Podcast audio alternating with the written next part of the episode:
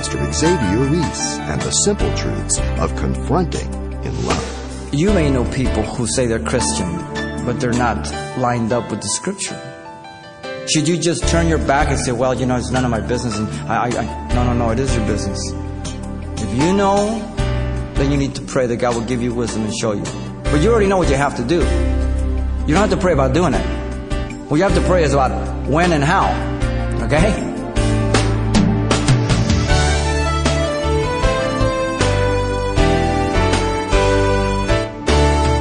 Welcome to Simple Truths, the daily half hour study of God's Word with Xavier Reese, Senior Pastor of Calvary Chapel of Pasadena, California. You know the parent's proverbial line when disciplining children with corporal punishment. This is going to hurt you a lot more than it does me. Likewise, when one Christian is put in a position to have to confront another over some offense, it too can often be an uncomfortable situation, to say the least. But from today's study of 2 Thessalonians, Pastor Xavier explains that we are, in fact, commanded in Scripture to admonish disorderly behavior among believers. 2 Thessalonians chapter 3, Paul now turns to some practical advice regarding disorderly saints, which may appear to be harsh and unloving at first. But if it isn't executed, then that's really unloving. In fact, discipline is the most loving thing that you can do to someone who's out of order.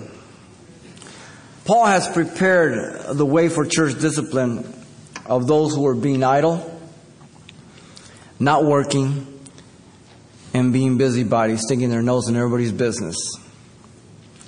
In fact, in chapter 3, verse 4, he has expressed his confidence in the Lord concerning their obedience to the things that he would command. In verse 5 of chapter 3, he has prayed that their obedience to what he has commanded to be done in God's agape love and after the patience of Christ. So we're not only to obey, but we're to obey in such a way that we represent the action as coming from Christ, as he has exemplified through his life.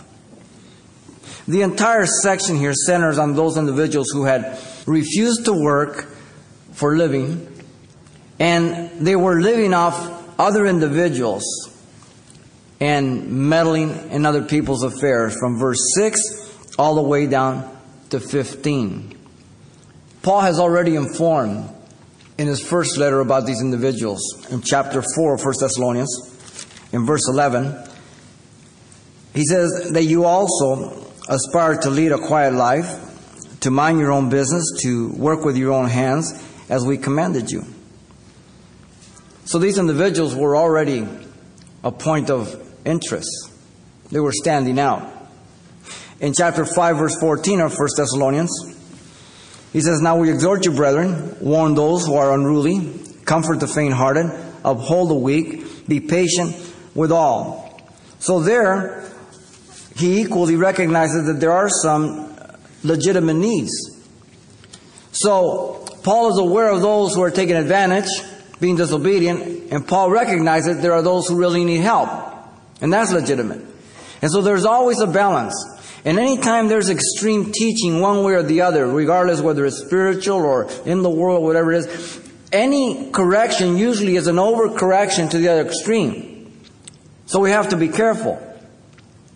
And so he deals with a specific case, but he also reminds them of the legitimate need. For the sake of our study, I have divided this chapter in the following way. The apostolic proclamation regarding discipline is in verse 6, 14, and 15 because it focuses on that. Then, verse 7 through 10, you have the apostolic example regarding the work ethic.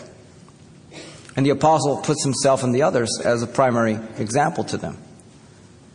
Then in verse 11 through 13, we have the apostolic directive regarding the abusive and the faithful. And then he finishes off with the apostolic benediction regarding the Thessalonians, verse 16 through 18. It's a fitting close for the, for the letter. Now, what we want to do is look at Paul's apostolic proclamation regarding church discipline at Thessalonica. Which is characterized by three things. So this is not an exhaustive or an orderly way to do things. He's dealing with a very specific case here. And we will fit the other biblical perspective as we move along. Let me read verse 6, 14, and 15. But we command you, brethren, in the name of the Lord Jesus Christ, that you withdraw from every brother who walks disorderly and not according to the traditions which you received from us. Verse 14, and if anyone does not obey our words in this epistle, note that person and do not keep company with him, that he may be ashamed. Yet, do not count him as an enemy, but admonish him as a brother. This apostolic proclamation regarding church discipline is characterized by three things. First, notice the authority for church discipline, the first portion of verse 6. The authority for church discipline. That's foundational. Secondly, the authorized action for church discipline is the remainder of verse 6. And then he finishes off in verses 14 and 15 with the authorized follow up for church discipline. Because not everybody obeys the first or second time. Very important. Let's begin here with the authority for church discipline. This is the foundation. This is important. You must begin here. The authority was through the apostolic channel, but we command you. The ones giving the command are apostles. We. Paul has already declared Silas, Timothy, and himself to be apostles in the first letter, chapter 2, verse 6. Now, notice the apostles were many by the time that Paul was writing this letter. This is years after the resurrection. There were, of course, you know, the 12 apostles that Jesus chose through an entire night in prayer in Luke chapter 6, verse 12 through 16. There were also the 70 that were sent out in Luke 10 1 by Jesus. But there were other apostles besides the 12 and the 70. Matthias was chosen by God to take Judas Iscariot's place in Acts 126. Barnabas is called an apostle in Acts 14 14. And many others are called apostles. So you have the 70, the 12, unique from all others, and you have apostles after the resurrection. The word apostle simply means those sent out as ambassadors of Christ. And of course, there was Paul, who the Lord chose for a very specific purpose even as he told Ananias in Acts 9:15, "Go, for he is a chosen vessel of mine to bear my name before the Gentiles, kings, and the children of Israel." In fact, Paul called himself the apostle to the Gentiles in Romans 11:13. Now notice the command was to their brethren. The word command means to charge, to announce or transmit a message along from one to another. The word refers to military orders that are being passed on to them. The moment a person accepts Jesus Christ as Lord and Savior, they are under the orders of their Heavenly Father, for they are born into warfare. The minute you're born again, the word command is used verse 4, verse 6, verse 10, verse 12. This whole section deals with confrontation and discipline. That's war. That's spiritual warfare. Because you know why? Because no one likes to be confronted. And you know what? People don't like to confront. It's not comfortable. The Thessalonians and the apostles were bound together in the army of God by virtue of being in the family of God under the same commands of their Heavenly Father. This word, ladies and gentlemen, applies to all of us here this morning. Everybody is under the authority of the Word of God. No one's beyond it or above it. The apostles were handing down orders that were handed to them by the captain of their salvation. That meant that they were under the same orders. Paul always equated himself as being one of them, like them, his servant. Always. That meant that they were first to be doers of what they were telling somebody else to do. Because if they weren't being doers themselves, then they'd be hypocrites, wouldn't they? That meant that they were representatives of the person of Jesus. Now, notice, secondly, the authority was divine in nature and origin. Though it was channeled through apostolic authority, the authority was divine in nature and in origin. In the name of our Lord Jesus Christ. The phrase in the name identifies a person who has the authority to command whatever is being commanded.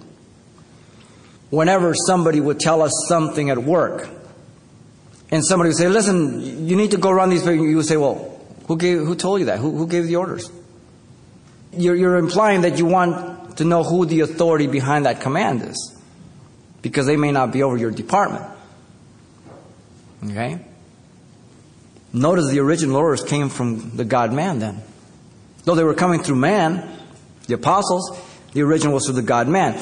Jesus had bought the Thessalonians with the price of his own blood. They were not their own. 1 Corinthians 6:20. We are not our own. Jesus was the personal Lord and Savior of the Thessalonians, for he saved them from their sins and given them hope to be delivered from the wrath to come. He told them that already in 1 Thessalonians 1:10. He is their Lord, Kurios. Master, the one who gives the order, the one who calls the shot. The problem today in the church is we've got too many smorgasbord Christians. They spend most of the time in the mousse and the jelly. And they think that they can choose and pick the things they want to obey.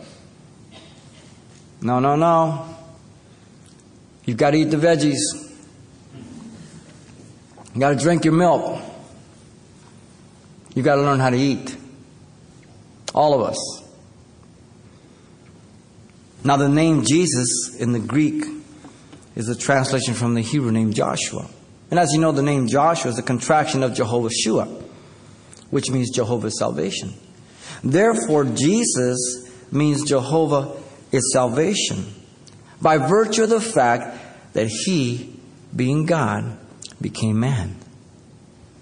In the beginning was the Word, the Word was with God, and God was the Word, and the Word became flesh, and we beheld His glory as the only begotten of the Father, full of grace and truth. John 1 1, 1 14.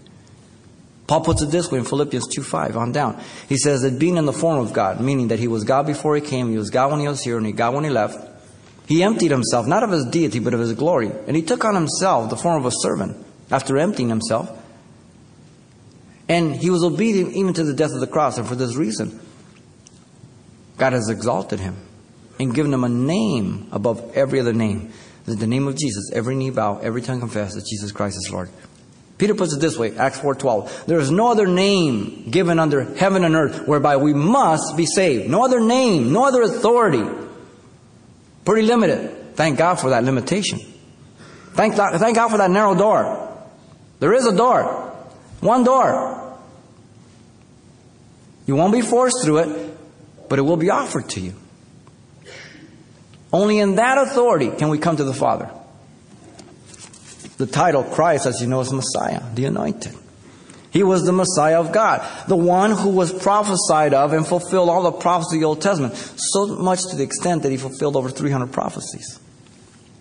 You see, Jesus, the Lord, was the one who had all the authority by virtue of his ability to defeat death and to impart life.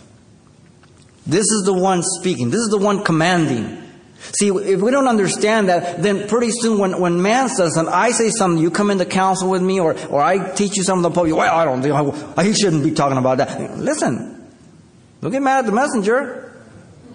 This is the word of God. We need to make sure that it comes lovingly, clearly, but authoritative. You understand? Because this is God's word. Luther refused to recant before the Catholic authorities. He says, I stand here, I can do no other. My conscience is held captive and bound by the scriptures and my Lord Jesus Christ. He understood the greater authority. Today, even men bend at the pressures and the authorities of the world instead of Christ. This is really what's at, at, risk when we are pressured in our morality and our ethics or whatever is in the job market in the world, because then we say, well, whose authority are we going to believe? Who are we going to obey? Are we going to bend to the world or are we going to obey to that of Christ? It's the same choice today. All authority vested on the believer today is delegated authority as a representative of Jesus Christ. 2 Corinthians 5:20, we are ambassadors of Christ. It's not our authority, we represent the person of Christ. Each of us are to do it to his glory. Each of us are to do it in his love. You see, the only authority that is supreme in a person's life is the Lord Jesus' authority, right? I already gave you second uh, Philippians 2, 6 through 11, where God has given him a name above every other name. In the name of Jesus, every knee bow confesses Jesus Christ is Lord. It's to him we bow. It's to him that we say amen in the scriptures. I will listen to you. I will hear you out. If it's scriptural, I'm confrontable. But if it's not scriptural, then you have to go take a walk. because the scriptures are the boundaries. And we need to think, we need to know what we're talking about, we need to get all the information before we go. We have to have our act together. Because you know what? Crow don't taste that good. This is the authority of the church for church discipline. It's the authority of Christ, not our own. Now notice secondly, the remainder of verse 6, the authorized action for church discipline. Now this is a very specific case that's going on in Thessalonica. Okay? So it serves a good example. First, in order to exercise loving discipline towards the disorderly, listen to him, that you withdraw from every brother who walks disorderly. The believer was to withdraw from believers who were walking contrary to the Christian norm. The reference is to idleness, not working, and being busy bodies. Verse 11 tells you out of chapter 3. And so sometimes you have church mouses. They just like to hang out. If you're going to hang out, do something for the Lord. The word withdraw means to abstain from or avoid and is used of shortening a sail. In other words, you pull back. The middle voice reveals that it's for their own benefit so as not to give an impression to the sinner as well as any other believer that they were condoning this conduct. So the Greek tense indicates that they're to do this for the benefit of the believer and the reputation of the church. People, oh, I don't want to judge. You better judge. Oh, I don't want to. We're to examine. We're to hold each other accountable. Now, I don't mean that everybody is running around sticking their nose. Don't be nosy. We're talking about something that is very obvious, something that's unscriptural, then there needs to be a confrontation. The withdrawal is for discipline with the purpose of restoration, not merely castigation, okay?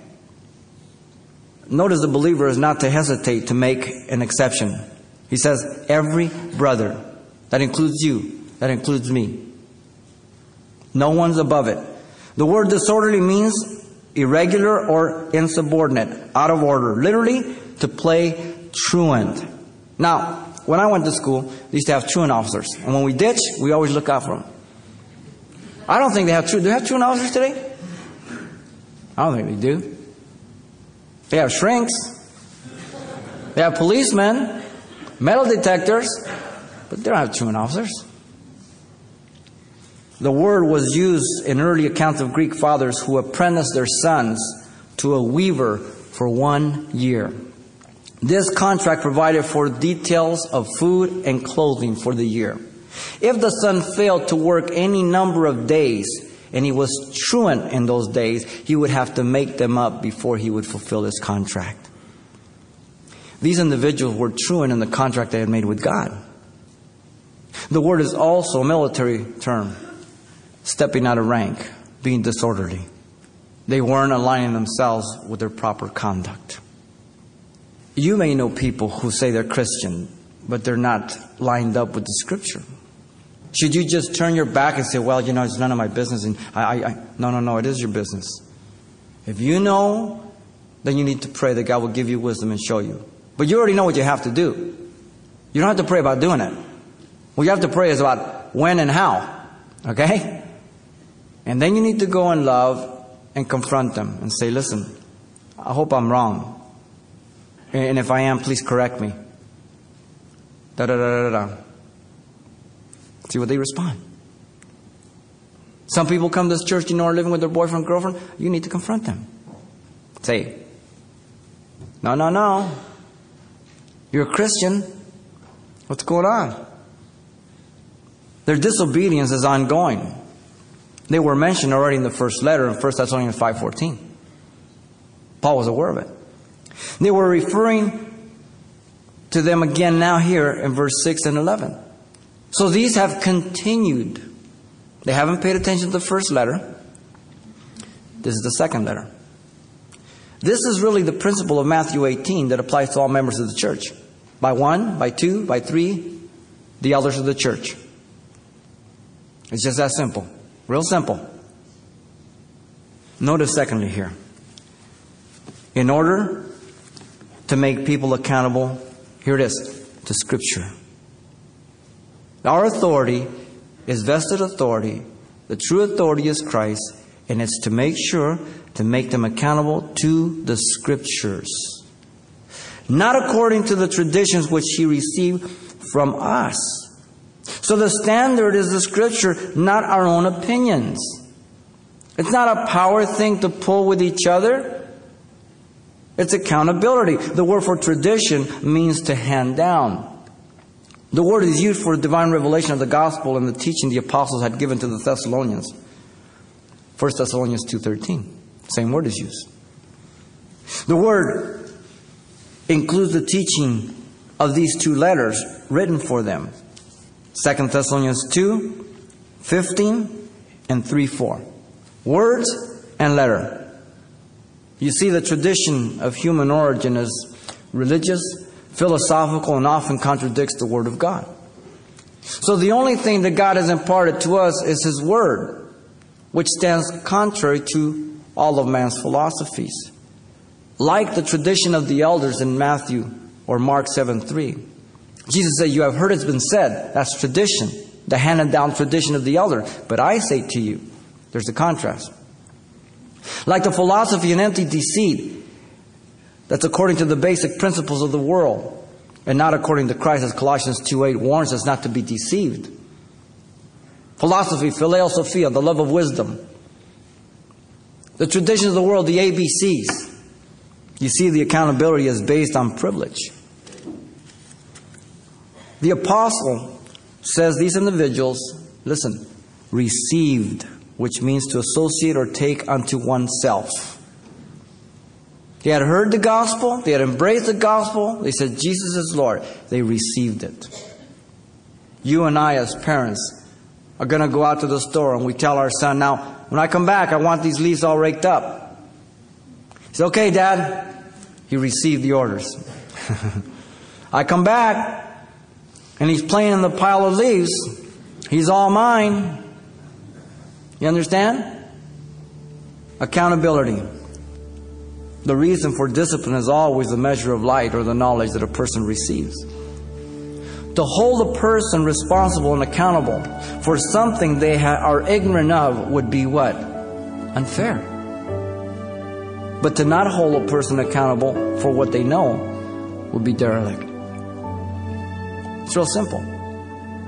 Just as the father would tell his children to avoid association with those who are undisciplined, unethical, and immoral so as not to be identified as being of the same character. So Paul makes his appeal to his spiritual children. Which father doesn't want to give this counsel or gives it to his children? He wouldn't be a father, would he? Pastor Xavier Reese and the importance of accountability and holding others accountable in the family of God. And you can find this program online to hear any portion you may have missed. Just browse for today's date in the radio listings link at calvarychapelpasadena.com. But there's still much more to this lesson coming on our next broadcast as well.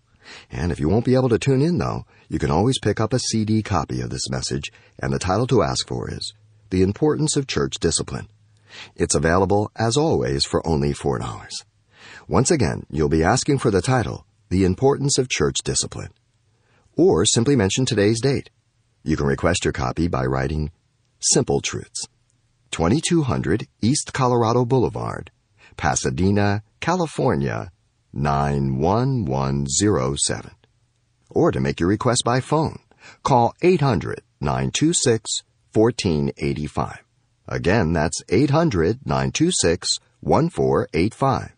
Or the address once again is Simple Truths, 2200 East Colorado Boulevard, Pasadena, California, 91107. And thanks for mentioning the call letters of this station when you get in touch. This helps us track the effectiveness of this ministry in your area.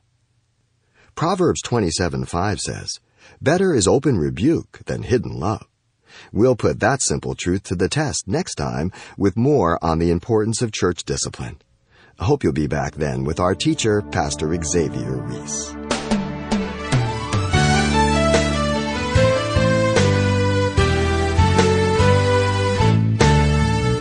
Simple Truths with Pastor Xavier Reese, a daily half hour broadcast, is a radio ministry of Calvary Chapel of Pasadena, California. www.calvarychapelpasadena.com.